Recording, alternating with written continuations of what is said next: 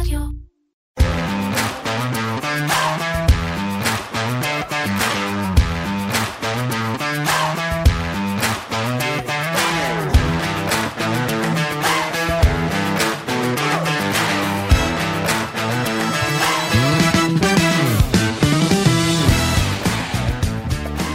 קיים סיכוי של 35 אחוז שהפד יצליח להוריד את האינפלציה בלי להכניס את ארצות הברית למיתון. אבל יש סיכוי מאוד מאוד ממשי שלא כך יקרה ואנחנו בדרך למיתון עולמי שכולל בתוכו גם את ארצות הברית. את הדברים האלו אמר השבוע דיוויד סולומון, שמעבר להיותו אה, די-ג'יי, אה, די מצליח, הוא מבלה את אה, זמנו כמנכ"ל גולדמן זאקס, אחד הבנקים הגדולים והחשובים בעולם. ודייוויד לא לבד. לפי סקר שפורסם בוול סטריט ג'ורנל, שניים מכל שלושה כלכלנים סבורים כי יהיה מיתון עולמי בשנה הקרובה, שילווה בירידות בשוקי המניות. אז שלום וברוכים הבאים לפרק נוסף של פודקאסט מנועי הכסף של כלכליסט עם הכלכלן והאסטרטג הראשי של פסגות אורי גרינפלד. אהלן אורי. אהלן שי. ולכבוד הפרק היום בחרנו ארבע סיבות מדוע, בדיוק כמו שרוב הכלכלנים סבורים, יהיה מיתון כבר השנה, כבר ב-2023. אבל גם בחרנו שתי סיבות מדוע בכל זאת הכלכלה העולמית יכולה להצליח לחמוק ממנו, מהמיתון. ומה לגבי ישראל, גם אליה נגיע בסוף, ויש לנו אולי חדשות, לא, אי אפשר להגיד חדשות, אבל תחזיות אופטימיות לגבי הכלכלה שלנו. אה, אז אורי, אתה יודע מה? לפני, לפני שנתחיל ו, ונדבר על הדברים האלה, אני חושב שצריך לעמוד על מה זה בעצם מיתון, כי אתה יודע, עברנו כמה מיתונים בהיסטוריה, איכשהו, אולי זה רק אני, אבל יש לי תחושה שדווקא עכשיו, בזמן הנוכחי הזה של הכלכלה העולמית, ההגדרה של מיתון היא קצת נהייתה אה, אה, מופשטת, זה בעי, לא... בעייתית, לא מופשטת, ההגדרה היא עדיין הגדרה אה, ברורה, רק שהיא הגדרה שהפכה להיות בעייתית. בוא נסביר למה. בוא נגיד קודם מה ההגדרה של מיתון. כן. ההגדרה של מיתון הרשמית היא שבמשך שני, משק מסוים, במשך שני רבעונים רצופים, צומח צמיחה שלילית. מה זה צמיחה? פשוט, פשוט רמת התוצר או רמת הפעילות הכלכלית במשק בעצם הולכת ומתכווצת במשך שני רבעונים רצופים, ואז אומרים, מרימים דגל ואומרים, הנה, יש פה מיתון. עכשיו, פעם, כשהמחזורים הכלכליים, הרי הכלכלה נעה תמיד במחזוריות, מאיזשהו שיא, תמיד יש האטה, נכנסים להאטה זה שעדיין צומחים, אבל הקצב של הצמיחה הולך ויורד, ואז אולי יש איזשהו מיתון, התוצר אפילו קטן, ולאט לאט הדברים משתפרים, חוזרים, יש צמיחה, עד שמגיעים לאיזשהו שיא וחוזר חלילה וחוזר חלילה. בעבר כשהמחזורים היו נורמליים, אז באמת בכל מחזור, אה, כמעט בכל מחזור היה לך מיתון, והיה מאוד ברור מה המשמעות של המיתון, זו התקופה הקשה שבה בעצם מוכרים פחות, מייצרים פחות, מייצאים פחות היצואנים, מה שבדרך כלל גם אומר שצריך פתאום פחות עובדים והאבטלה עולה. בעקבות הקורונה, הקורונה שיבשה אה, המון, ואתה יודע, כשמסתכלים בחוץ לא, לא רואים את זה, אבל כ, כמי שעובד אה, בתחום של הכלכלה והעבודה שלו מתבססת על בנייה של אה, גרפים ואקסלים, הכלכלה פשוט הרסה אה, נתונים כלכליים, סליחה, הקורונה הרסה נתונים כלכליים, אה, ומה אפשר לעשות איתם. כי הרי מה היה לנו בקורונה? היה לנו סגר, אז באה הממשלה ואמרה, אוקיי, תסגרו, נכון, תסגרו את המשק. כן. עכשיו, זה לא שהייתה האטה כלכלית, שפתאום כאילו היו לי פחות, נגיד אני ספר, אז היה לי פחות, אה, אנשים פחות מסתפרים, כי הם רוצים לחסוך כסף, פשוט אמרו לי, תסגור את המספרה. ואז כשפתחו את המספרה, ואז היה לנו uh, צמיחה שלילית, כי התוצר במשק היה הרבה יותר נמוך לעומת התקופה שלפני הקורונה, וזה כמובן יצר בהגדרה מיתון, אבל זה לא באמת היה מיתון, לא היה פה תהליך של האטה כלכלית. פתחו את החנות, פתחו את המשק, הייתה צמיחה כלכלית חסרת תקדים של עשרות אחוזים. כי לעומת הימים של הסגר, פתאום אנשים קונים, אז אתה משווה בעצם כמה מוצרים נמכרו אחרי הסגר לעומת כמה מוצרים נמכרו בתוך הסגר. הרבה הרבה יותר, כי פשוט לא מכרו כלום במהלך הסגר. אז נוצרו עיוותים כאלה בנתונים. רגע, אבל אותו ספר לא, לא, אתה, אתה לא הלכת להסתפר פעמיים אחרי שפתחו את הסגר, זאת אומרת שמשהו בכלכלה הלך לאיבוד במחזור. אז אתה לוקח ספר, כ... נכון, בשירותים זה יותר מסובך, אה, אבל אה, בסך הכל, כשאתה מסתכל על התקופות האלה שהיו, אנחנו לא מדברים פה על שנים שהכלכלה הייתה סגורה. אז בסוף כן, חזרת לפעילות כלכלית, הרבה פעמים אנשים פיצו על מה ש... וראינו את זה בנתונים הרי, שאנשים פיצו על התקופה שהם היו סגורים בבית והביקושים היו הרבה יותר גדולים, כן. כי בזמן שגם היינו בסגר, המשכנו להרוויח כסף. מי כן. שהמשיך לעבוד, המשיך לעבוד, מי שאיבד את מקום עבודתו, קיבל פיצויים כאלה ואחרים מהממשלה, תלוי באיזה מדינה אנחנו מדברים. ואז בפתיחה של הקורונה פתאום הייתה צמיחה כלכלית מאוד מאוד מהירה.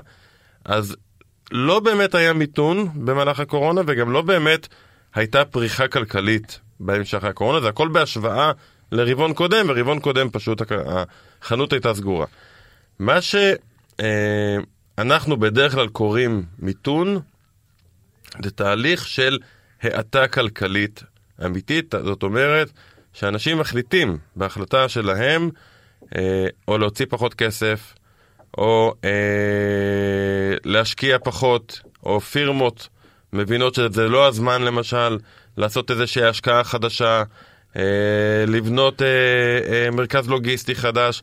זה, זה הזמן טיפה להצטמצם, מה שאנחנו קוראים יום אפרורי, זה בדרך כלל ההגדרה של מיתון, אה, ואז גם רואים, כמו שאמרנו, את שיעור האבטלה עולה, וזה יגיע כנראה ב-2023. בעקבות המדיניות של הבנקים המרכזיים בכל העולם והעלאות הריבית שהיו, כי uh, המטרה של העלאות הריבית היא בעצם לקרר את המשק, לגרום לנו לצרוך פחות. אתה תשלם יותר על המשכנתה, תשלם יותר על ההלוואה שלקחת לקניית רכב, נשאר לך פחות כסף למוצרים אחרים, ואז בעצם המשק יכול להיכנס למיתון, וזו המטרה, כי זה מה שיוריד את האינפלציה, וזה כנראה יקרה ב-2023. אז עוד פעם, מבחינת הגדרה, שני רבעונים רצופים של צמיחה שלילית. היו לנו כבר רבעונים כאלו בשנה האחרונה, אבל קשה היה לקרוא להם מיתון, כי זה היה יותר פשוט תנודות של אה, משק שעבר אה, מצב מאוד לא נורמלי, שפשוט עיוות את הנתונים וגרם לנתונים אה, קרים להגיד משהו שלא באמת היה. אוקיי, okay, אז בואו, בוא, אני מציע שנתחיל פשוט אה, אה, לעבור על הסעיפים שבחרנו. הסעיף הראשון הוא, הוא, הוא מאוד מעניין כי הוא, הוא בעצם חיבור בין השווקים לבין הכלכלה הריאלית. משהו מוביל למשהו, ואני מדבר על מונח שבשנים, אני חושב שמאז הקורונה, אה, הוא הפך להיות נורא, אה, מדברים עליו המון, וזה עקום התשואה. וזה ההיפוך של עקום התשואה, מיד נסביר גם שוב מה זה, ויותר מזה, אנחנו מדברים על זה הרבה זמן, אבל בשבועות האחרונים העקום נהיה עמוק יותר, זאת אומרת השיפוע נהיה חד הרבה יותר, וזה משהו שלא קרה פה 40 שנה. כן, וכזה שיפוע שלילי לא היה עשרות שנים. אה, בוא אולי באמת נתחיל עוד פעם למה זה חשוב לנו כל כך, למה השיפוע הוא שלילי. הסיבה המרכזית היא מאוד פשוטה. הריבית לשנתיים, שאנחנו רואים על אג"ח של ממשלת ארה"ב או כל מדינה, אה, על אג"ח שבעוד שנתיים יגיע לפדיון, זה בעצם, בעצם אמור לתאר לי מה המשקיעים בשוק מעריכים בממוצע שתהיה הריבית בשנתיים הקרובות. האג"ח לעשר שנים מראה לי מה המשקיעים חושבים שתהיה הריבית בעשר שנים הקרובות הממוצעת. עכשיו כרגע מה הרי הערכות לגבי הריבית? הריבית בחודשים הקרובים תמשיך לעלות? אחרי זה סביר להניח, כן. אחרי זה תישאר גבוהה, זה הקונצנזוס, אתה יודע, יכול להיות שהקונצנזוס טועה, זה קורה לא מעט פעמים, יכול להיות שהפט טועה, גם זה קורה לא מעט פעמים, אבל כרגע אלו הערכות וזה מה שמתומחר בשווקים. שבחודשים הקרובים נראה עוד כמה העלאות ריבית, הריבית תגיע לאזור של חמישה אחוזים פלוס מינוס בארצות הברית, תישאר שם במהלך כמעט כל 2023, ורק לקראת סוף השנה אולי נתחיל לראות את הריבית יורדת. זאת אומרת שהריבית הממוצעת בשנתיים הקרובות היא עדיין ריבית יחסית גבוהה. אבל אם באמת אה, כולם צודקים, והכלכלה תלך ותאט, והאינפלציה כבר לא תהווה איום, והפד ילך ויוריד את הריבית, אז ב-2024 וב-2025 וב-2026 כנראה כבר ריביות יהיו יותר נמוכות, ואז הריבית הממוצעת לעשר שנים צריכה להיות יותר נמוכה. זאת אומרת, קודם כל, עקום התשואות הוא לא גורם שמייצר מיתון, אלא הוא סממן מאוד ברור לזה שהשווקים מעריכים, המשקיעים בשווקים מעריכים, שהולך להיות מיתון. כי הם בעצם, מה שהם בעצם מעריכים זה שהריבית הולכת לרדת. למה שהריבית תרד? כי הבנק המרכזי מנסה לעזור למשק בגלל שהוא במיתון. זאת אומרת, זה reverse engineering כזה כן. לעניין של המיתון. אה, אבל יש פה עוד נקודה, ואגב, היסטורית, מלבד פעם אחת, תמיד כשהקום התשואות האמריקאי, הפער בין התשואה לשנתיים והתשואה לעשר שנים, תמיד כשהשיפוע היה שלילי, זאת אומרת הקום יורד, מ- לאחר מכן הגיע מיתון. פעם אחת זה לא קרה, במחזור של, המחזור הכלכלי של תחילת אה, אמצע שנות ה-90, וגם אז זה היה אמור לקרות, אבל המציאו כזה משהו חדש שנקרא אינטרנט, ועשו המון השקעות אה, כן. של אה, בנייה של אה, תשתיות, אז זה הציל את הכלכלה ממיתון, הוא היה אמור לבוא. עקום התשואות לא טועה. בדרך כלל. אולי הפעם, זאת תהיה הפעם הראשונה. אבל יש פה עוד נקודה שהיא נקודה חשובה. עקום התשואות, למרות שהוא בסוף, הוא בבואה לכך שההערכות הן שהולכים, שהולך להיות מיתון, הוא בעצמו גם עוזר למיתון להגיע. למה? כי המערכת הפיננסית, מערכת הבנקאות, מה שהיא בעצם עושה, היא אה, לוקחת את הפיקדונות שלנו, נכון? נותנת לנו ריבית לשנה נגיד. כן. ואז את הכסף שאנחנו שמים בפיקדון, או כסף שהם גייסו ממקור אחר, הם מלווים לטווחים ארוכים יותר. נגיד, קח הלוואה לרכב, או קח משכנתה לטווח של 20 שנה.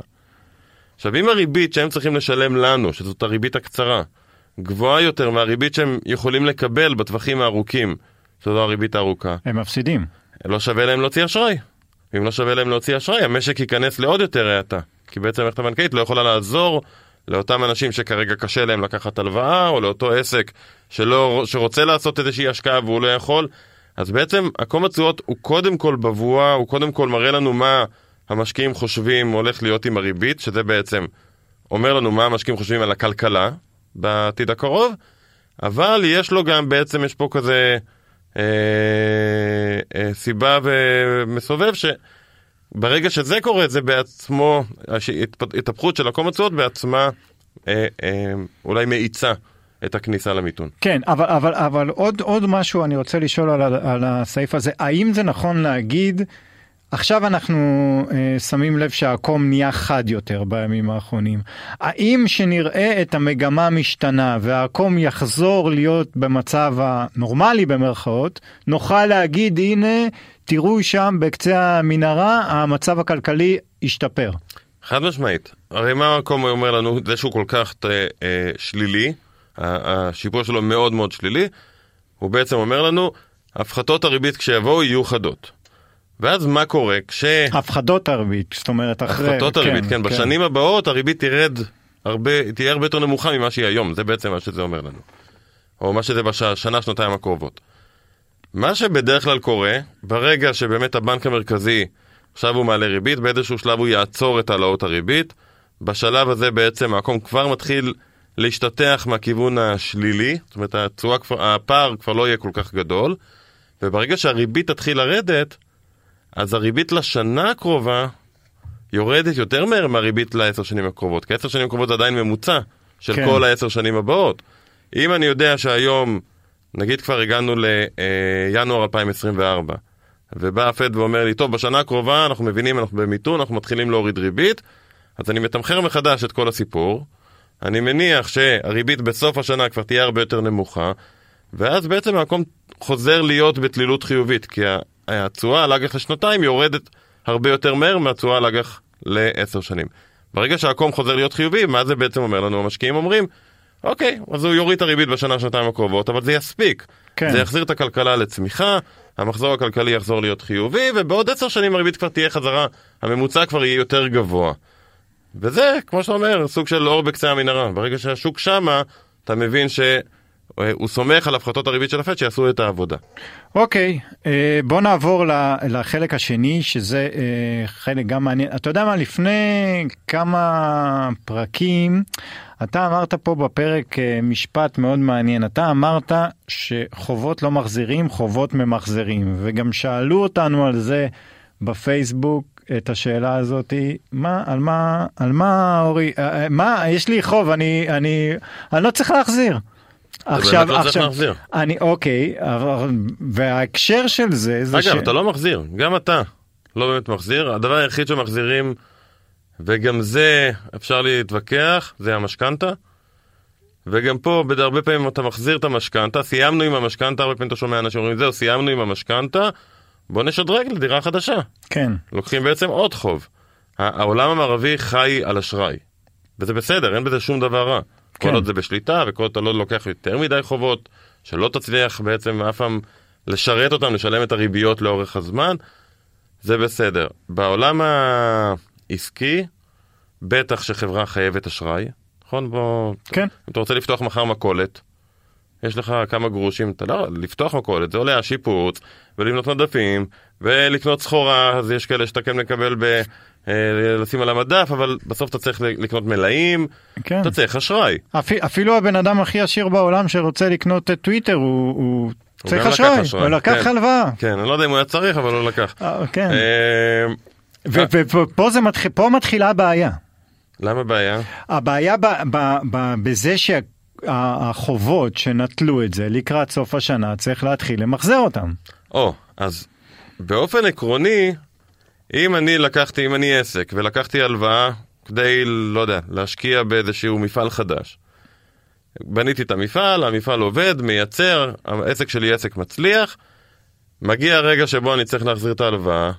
אם אני בעל עסק ואני חכם, אני אומר, רגע, אני אמחזר את ההלוואה, הבנק עדיין מוכן לתת לי כסף, אני אמחזר את ההלוואה ויעשה השקעות נוספות, ימשיך לפתח את העסק, אולי יבנה עוד מפעל, אולי ישכלל את המכונות. אני כל הזמן חי על אשראי. מה הבעיה? יש שתי בעיות. בעיה ראשונה היא שלפעמים העסק שלך לא טוב. ואם העסק שלך לא טוב, אתה לא מייצר מספיק רווחים כדי אפילו לשלם את הריביות על ההלוואה, אז אתה בבעיה. כן. הבנק רוצה את הכסף שלו. ואז אתה יכול להגיע למה שנקרא חדלות פירעון, פשיטת רגל.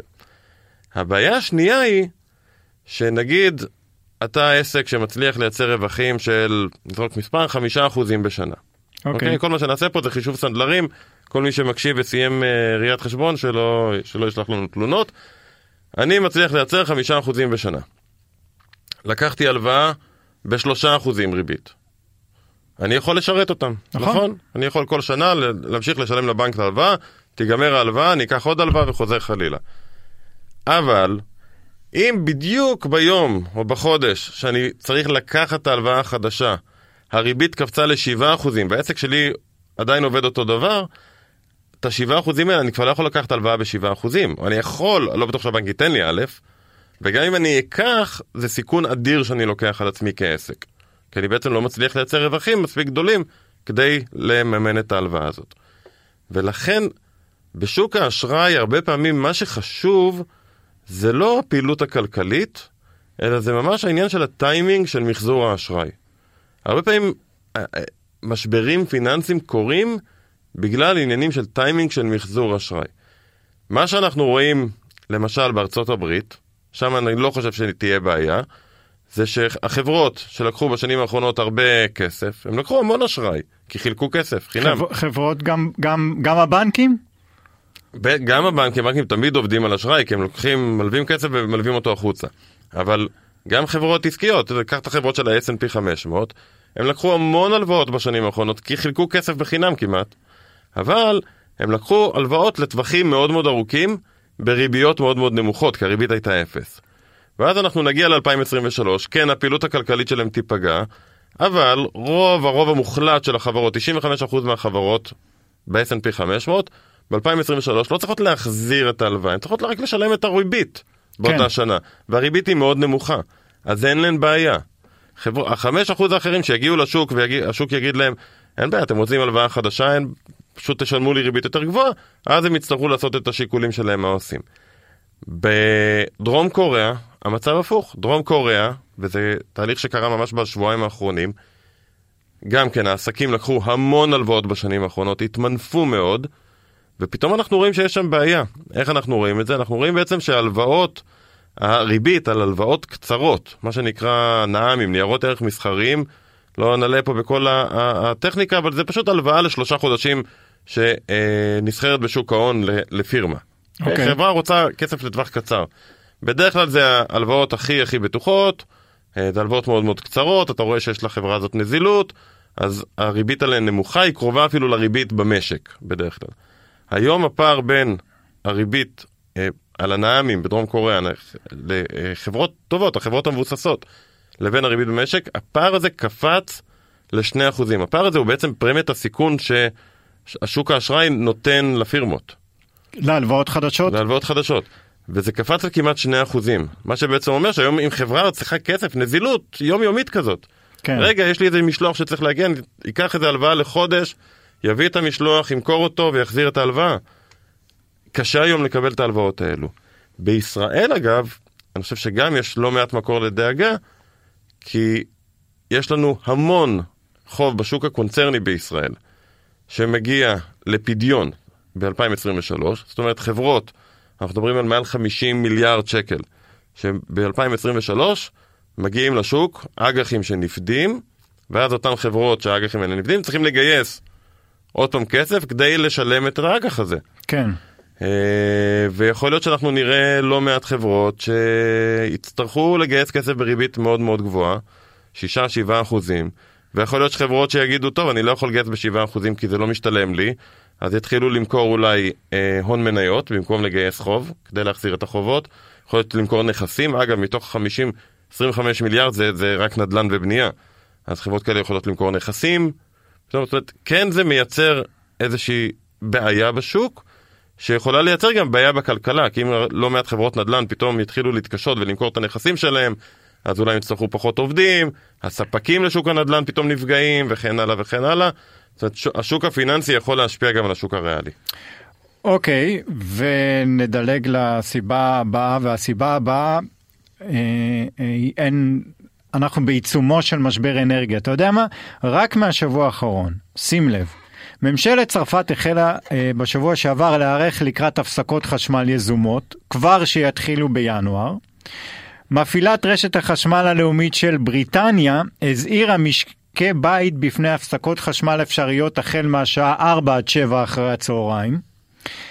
אה, בפינלנד ממליצים לבעלי מכוניות חשמליות לא לחמם את כלי הרכב בבקרים קפואים כדי למנוע עומס על השרת. ובגרמניה אנשים לא לוקחים אה, אה, סיכונים ומכירות הנרות בשיא כל הזמנים.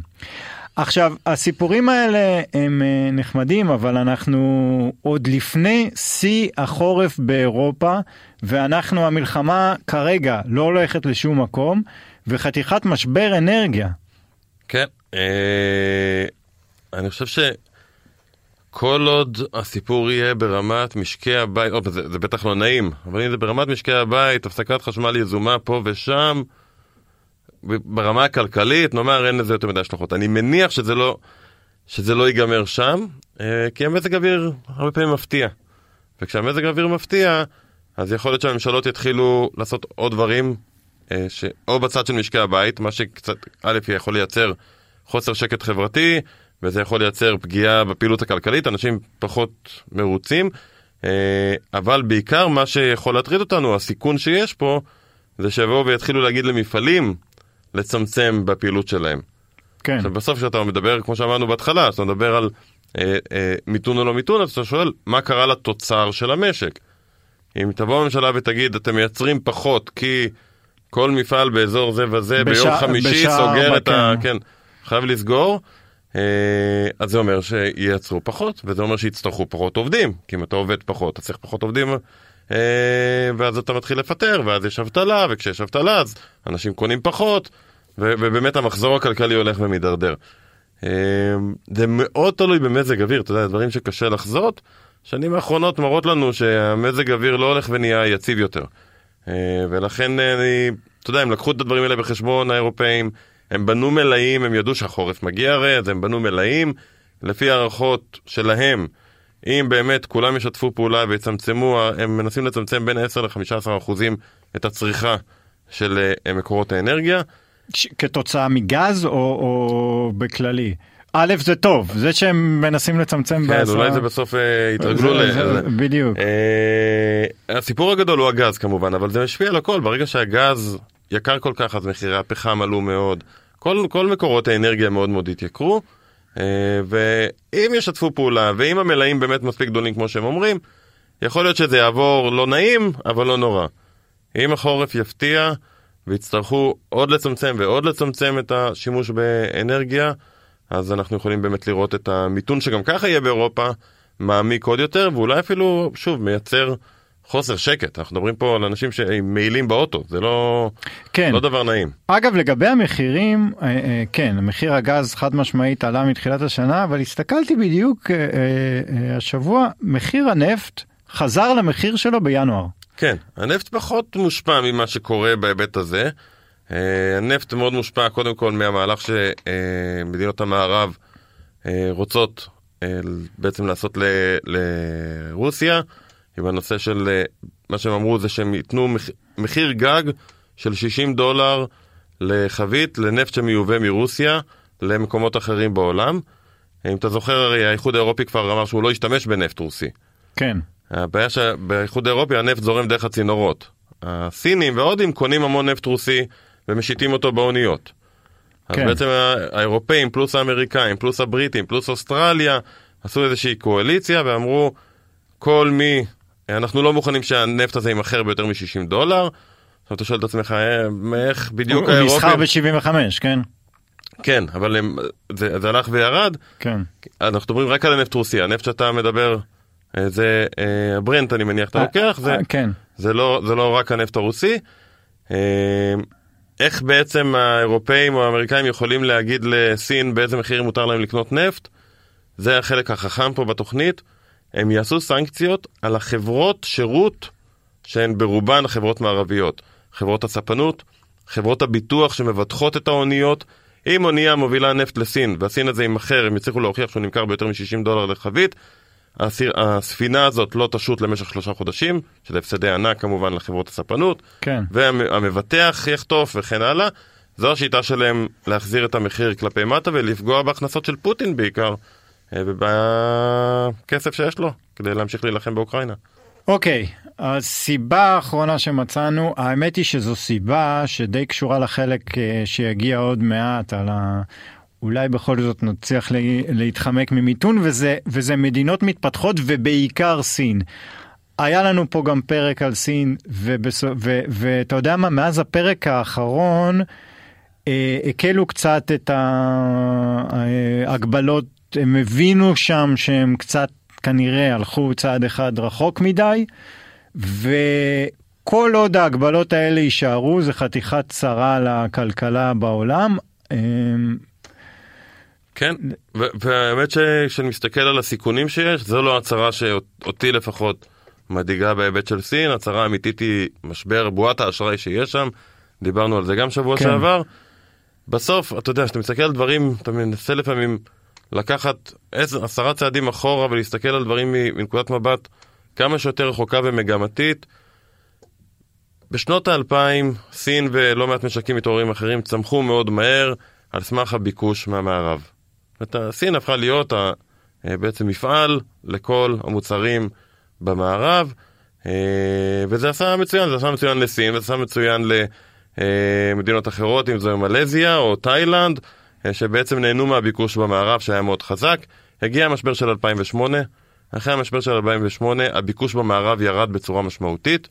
הסינים הבינו את זה, ובעצם רצו להמשיך לצמוח באותם קצבים כדי שהממשלה תיראה טוב, והם הלכו ובנו את הצמיחה הזאת על אשראי. עוד ועוד ועוד אשראי, הם אמרו שזה תהליך שהוא סך נכון שהוא לא בריא, אבל הם גם יעשו תהליכים פנימיים של לשנות את מבנה הכלכלה ולהפוך להיות כלכלה של טכנולוגיות וחדשניות, אה, חדשנות. אה, עם התוכנית המפורסמת שלהם של China 2025, הם חשבו שבשנת 2025 סין תהיה המובילה בעולם בהמון תחומים טכנולוגיים, אם זה ברובוטיקה, ואם זה בביוטכנולוגיה, ואם זה בדברים ביטחוניים וכן הלאה. אתה לא יכול לבנות משק על אשראי, בטח לא משק גדול כמו המשק הסיני, לאורך זמן בלי לשלם בסוף את המחיר, והמחיר הזה הוא בעצם הבועה שעומדת כל הזמן להתפוצץ. יכול להיות שהממשל יצליח לעצור את הפיצוץ הזה, אה, ויכול להיות שמכל מיני סיבות כאלה ואחרות, אה, פתאום האוויר יצא ואנחנו נראה משבר אשראי אה, בסין. אתה אומר זה תהליך שהתחיל לפני 14 שנה. כן, כן, התהליך הוא כל הזמן קורה. אגב, כל מדינה אחרת שהייתה עוברת את התהליך הזה, הבועה כבר הייתה מתפוצצת מזמן. שזה לב... אולי טוב. לבועה יש בגדול שני חוקים, אחד שהיא תתפוצץ, שתיים שהיא תתפוצץ בדיוק כשאתה לא חושב שהיא תתפוצץ.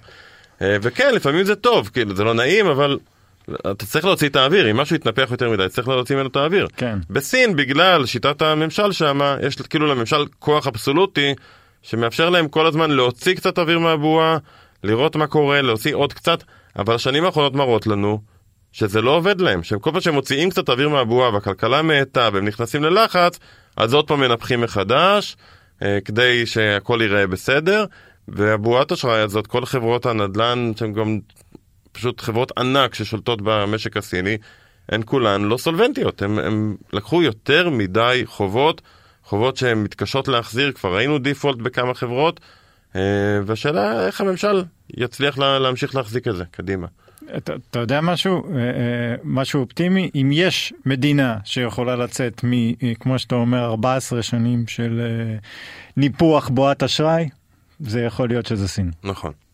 אוקיי, נצא להפסקה לשיר ומיד אחרי זה קצת יותר אופטימיות. עכשיו בוויינט רדיו, מנועי הכסף, עם שי סלינס ואורי גרינפלד.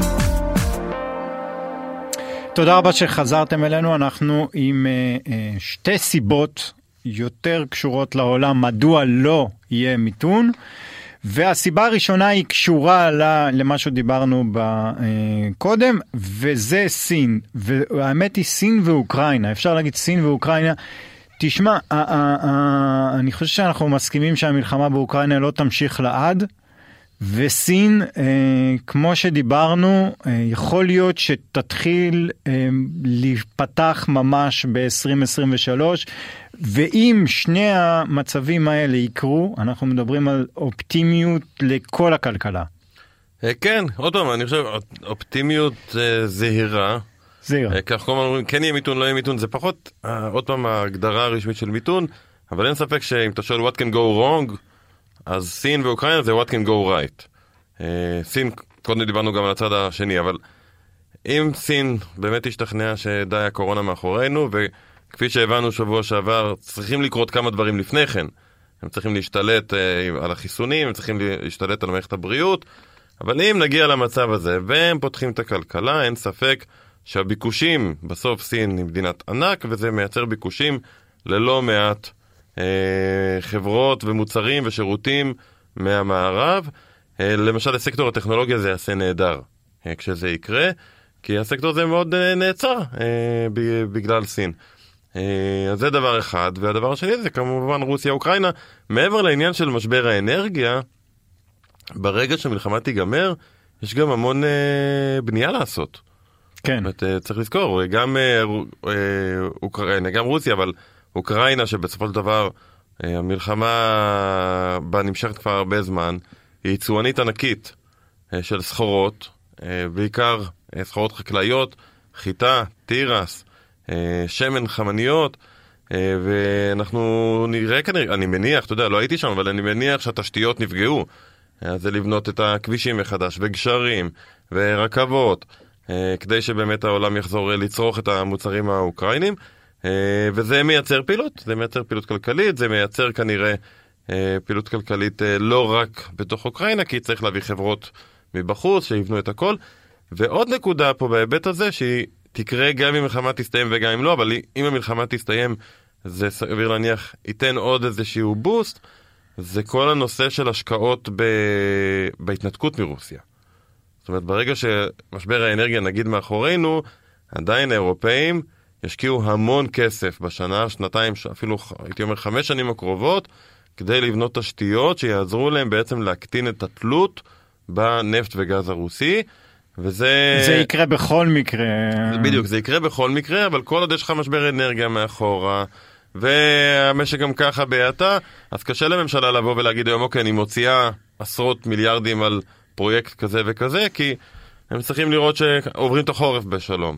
אם המלחמה מאחורינו, הם ירגישו הרבה יותר בנוח אה, להתחיל להוציא כסף יותר מהר. אוקיי, אה, נקודה נוספת היא שאנחנו מדברים פה הרבה על האינפלציה, ואיך שלא מסתכלים על זה, שיא האינפלציה, ואני מסייג פה, ככל הנראה מאחורינו. אנחנו גם נדבר בהמשך, אה, בשבוע הבא יש גם אה, את האינפלציה בישראל וגם בארצות הברית, ורואים אה, האטה ברורה באינפלציה, זאת אומרת אה, ש, שהריבית עושה את שלה. לא. לא הוא עושה את שלו? אתה צודק על החלק הראשון ולא צודק עדיין על החלק השני כנראה. אנחנו רואים שעברנו בארצות הברית בטח, בישראל עדיין לא, אבל עוד חודש, חודשיים אנחנו שם. אנחנו עוברים את השיא של האינפלציה ומפה ואילך האינפלציה מתחילה לרדת. אבל היא לא יורדת בגלל הריבית, היא יורדת בגלל שכל הבלגן של הקורונה מאחורינו, בגלל שמחירי השינוע לשים מכולה על אונייה, מה שבתקופת הקורונה עלה ב-600 אחוז, מהשיא זה ירד כבר ב-75 אחוזים. אוקיי. אז היום כשאתה, אם אתה יבואן של מכונות כביסה, ריהוט, אה, מקררים, כל זמן, כל חודש שיעבור בחודשים הקרובים ואתה תחדש את המלאי שלך, תביא אה, מלאי חדש, העלויות הולכות להיות הרבה יותר נמוכות ויש לך פתח להוריד מחירים. אה, רכבים, לפני שנה חיכינו שמונה חודשים לקבל אוטו. היום אתה יכול לקבל אוטו, מה שאומר שמחירי הרכב יד שנייה יורדים. אלה התופעות שבעצם מורידות כרגע לפחות את האינפלציה, והן לא קשורות לריבית. אבל, ויש פה אבל גדול, השאלה האמיתית שלאף אחד אין תשובה עליה, היא עד כמה או מתי הריבית כן תתחיל להשפיע על האינפלציה, וכמה היא צריכה להיות גבוהה בשביל להשפיע על האינפלציה. ופה צריך להבין, בואו בוא נדבר על מושג מסוים שנקרא הריבית הניטרלית. מה זה הריבית הניטרלית? הריבית הניטרלית זה בעצם הגובה שאם הבנק המרכזי, בנק ישראל או הפד, מעלים את הריבית מעליו, אז הוא מתחיל להקשות מאוד על המשק, מה שלאחר מכן באמת מביא לירידה באינפלציה, כי אנשים מפסיקים לקנות, או קונים פחות. מה גובה הריבית הניטרלית? התשובה היא, מאיפה אנחנו יודעים? ומי יש מישהו שיודע? לא, הבנק המרכזי מעריך. יש לו כל מיני מודלים כלכליים, והוא מריץ את זה באקסלים, ואולי אפילו תוכנות יותר מתוחכמות מהאקסלים, אבל יש לו הערכה. ואז יכול להיות, מכל מיני סיבות ושינויים שהיו בעקבות הקורונה, ובכל זאת העולם משתנה לאט לאט, יכול להיות שגובה הריבית הניטרלית הוא לא, אה, הוא יותר נמוך ממה שלמשל הפד חושב. מה שבעצם אומר שהאם אנחנו היום, אוטוטו, אה, בריבית של 4.25 אחוזים, בהנחה שהם יעלו את הריבית בחצי אחוז, יכול להיות שזו כבר ריבית שבאמת מייצרת האטה כלכלית יותר מהר, זאת אומרת שהאטה תגיע יותר מהר ממה שאנחנו חושבים, הפד יראה את האינפלציה יורדת מהר יותר ממה שהוא כרגע מעריך, ואז הוא גם ירגיש בנוח להתחיל להוריד את הריבית יותר מהר. אוקיי. וזה אומר שאולי בטעות אנחנו נגיע באמת למצב שהמיתון הזה הוא לא מיתון חריף, לא צריך להגיע לריבית של חמש שתחנוק לגמרי את הכלכלה, אלא באמת הפד יבין בזמן ויצליח לייצר איזשהו אה, soft landing כזה אה, לכלכלה. ההיסטוריה מראה שזה לא מה שקורה, אבל אתה יודע, תמיד אה, אה, יכול להיות הפעם הראשונה. אה, יכול להיות שזה, שזה יהיה אחד הדברים המעניינים של השנה הקרובה. זה בוודאות לטובה. יהיה הדבר המעניין. לא, שנופתע לטובה, אה, לא, כן, אוקיי.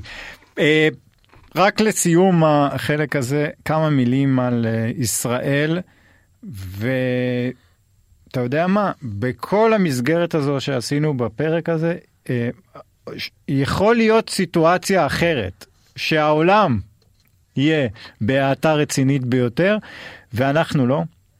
יכול להיות, בסימן שאלה בסוף, יכול להיות מצב כזה?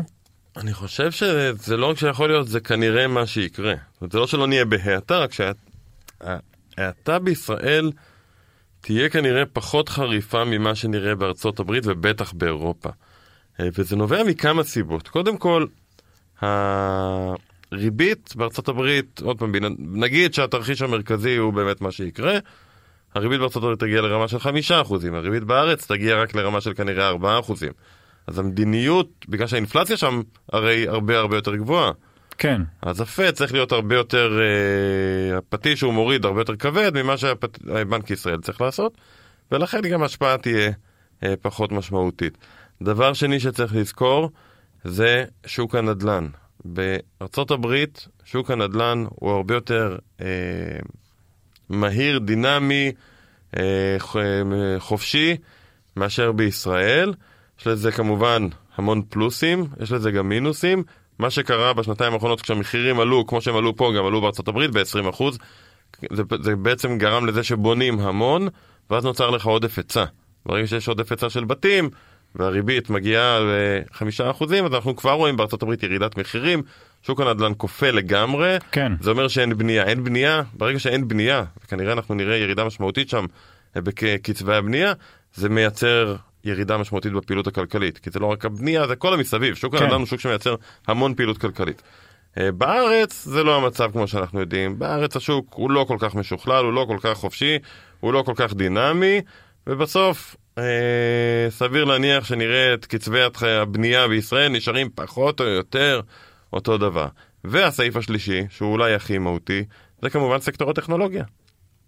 סקטור הטכנולוגיה בישראל יש לו משקל מאוד גדול בפעילות הכלכלית, גם בשוק העבודה, 12% פחות או יותר מהעובדים מגיעים הם בסקטור הטכנולוגיה, והסקטור הזה יש לו, לא אגיד שהוא חסין, כי אנחנו רואים גם מה קורה היום אה, בסקטור, בעיקר בחברות אה, שמלכתחילה צמחו יותר מדי או התפתחו יותר מדי, אבל בכל העולם כרגע יש איזושהי האטה בטכנולוגיה, אבל יחסית לענפים אחרים, הוא כן יש לו איזושהי חסינות, בטח בכל מה שקשור אה, ל, למשל לסייבר, כי בסוף גם אם יש מיתון בארצות הברית, חברה, בנק גדול, צריך עדיין סייבר. הוא לא יגיד, טוב, אני מוריד אה, משמעותית את ההוצאות שלי על סייבר, כי זה כמובן מעלה סיכונים.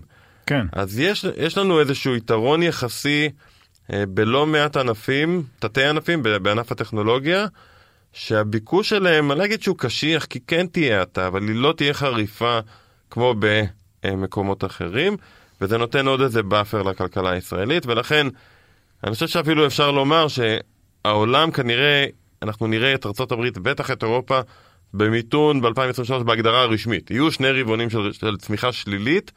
בישראל, אני חושב שלא נראה, אני חושב שנראה אה, עדיין בטח צמיחה. בטח לא שנתי, אתה אומר. עדיין צמיחה, אבל אה, חיובית. אה, כשאני כמובן אה, מנטרל פה את העניין של האוכלוסייה, כן, גם האוכלוסייה לבד מייצרת בישראל עוד צמיחה. האוכלוסייה בישראל גדלה בקצב של 2%, האוכלוסייה בארצות הברית בקצב של פחות או יותר 0.7, אז זה מאוד מייצר לנו עוד צמיחה. אז אני מנטרל את זה, אני מסתכל על צמיחה לנפש, צמיחה פר אוכלוסייה, כי זה יותר נכון להסתכל ככה. עדיין אנחנו במצב יותר טוב אה, מאשר מדינות אחרות כנראה.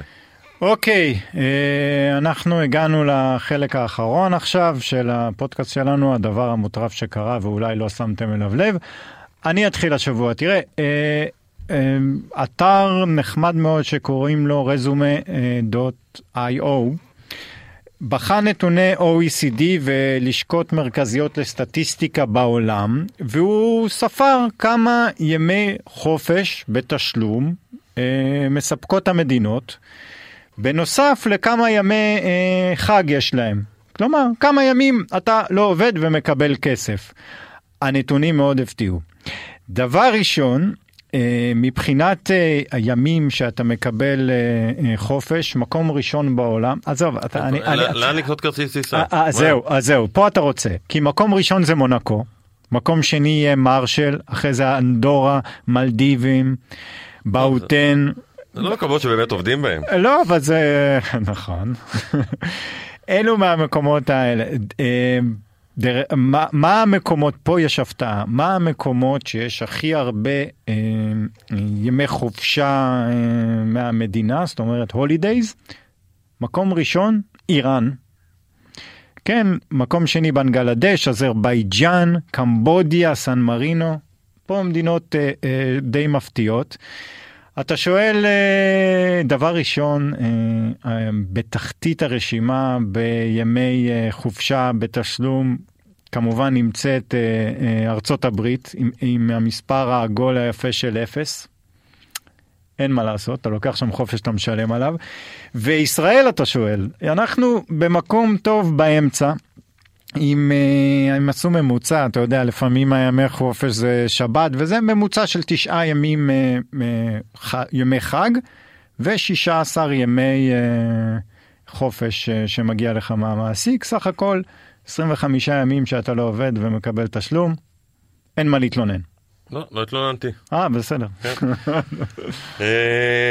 טוב, אני מצאתי קצת מספרים על uh, תופעה, האמת שלא ידעתי שהיא עד כדי כך משמעותית. אני ידעתי שזה קורה, אני מניח שגם אתה שמת לב שאנשים מעשנים פחות. כן. הסיגריות, שפעם היו סימן לקוליות, היום אנחנו יודעים שמעשנים הרבה פחות, לא רואים סיגריות בקולנוע, בטלוויזיה, כמובן. וטוב שכך, אבל לא, לא ידעתי שהמספרים עד כדי כך משמעותיים. מה זה משמעותיים? ב-1980 נמכרו בארצות הברית 628 מיליארד סיגריות. ב-2020, זה סך הכל 40 שנה, נמכרו 200 מיליארד סיגריות. זאת אומרת, שליש, שליש. ממה שהיה ב-1980, והירידה היא ירידה מתמשכת כל הזמן כמובן, מגמה מאוד מאוד ברורה. אגב, 2020 ו... 2020, ו... 2020, שזה הנתון האחרון, הייתה כן עלייה קטנה לעומת 2019, כנראה, אתה יודע, אנשים ישבו יותר בבית, והקורונה עשתה פה גם כן איזושהי השפעה, הייתה איזשהו תיק כזה, אה, עלייה קטנה לעומת שנה שעברה, פעם ראשונה שיש עלייה מזה 20 שנה. 20 שנה האחרונות, כל שנה זה פחות משנה קודמת, 2020 קצת שינתה, אבל כנראה זה ש, שזה לא שינוי מגמה. ומה שעוד מעניין, זה שב-2000, שנת 2000, 35% מהצעירים, אני אומר, אוקיי, אנשים מבינים שלא מעשנים, ועדיין יש את הקטע הזה שאתה ככה לחץ חברתי וקוליות וכאלה. בשנת 2000 35% מהצעירים, צעירים זה בגילאים 18 עד 29, כן היו מעשנים, אה, זה ירד ל-12%. זאת אומרת שגם בקרב החבר'ה הצעירים היום, הנושא של סיגריות הוא ביג נו נו. וזה מעניין וזה... אמרנו נסיים באופטימיות היום, לא? לגמרי. אוקיי, uh, תודה רבה לכם שהאזנתם לנו, תודה רבה לעורכת שלנו דנית סמית, לטכנאי סתיו בצללי, נשתמע בשבוע הבא.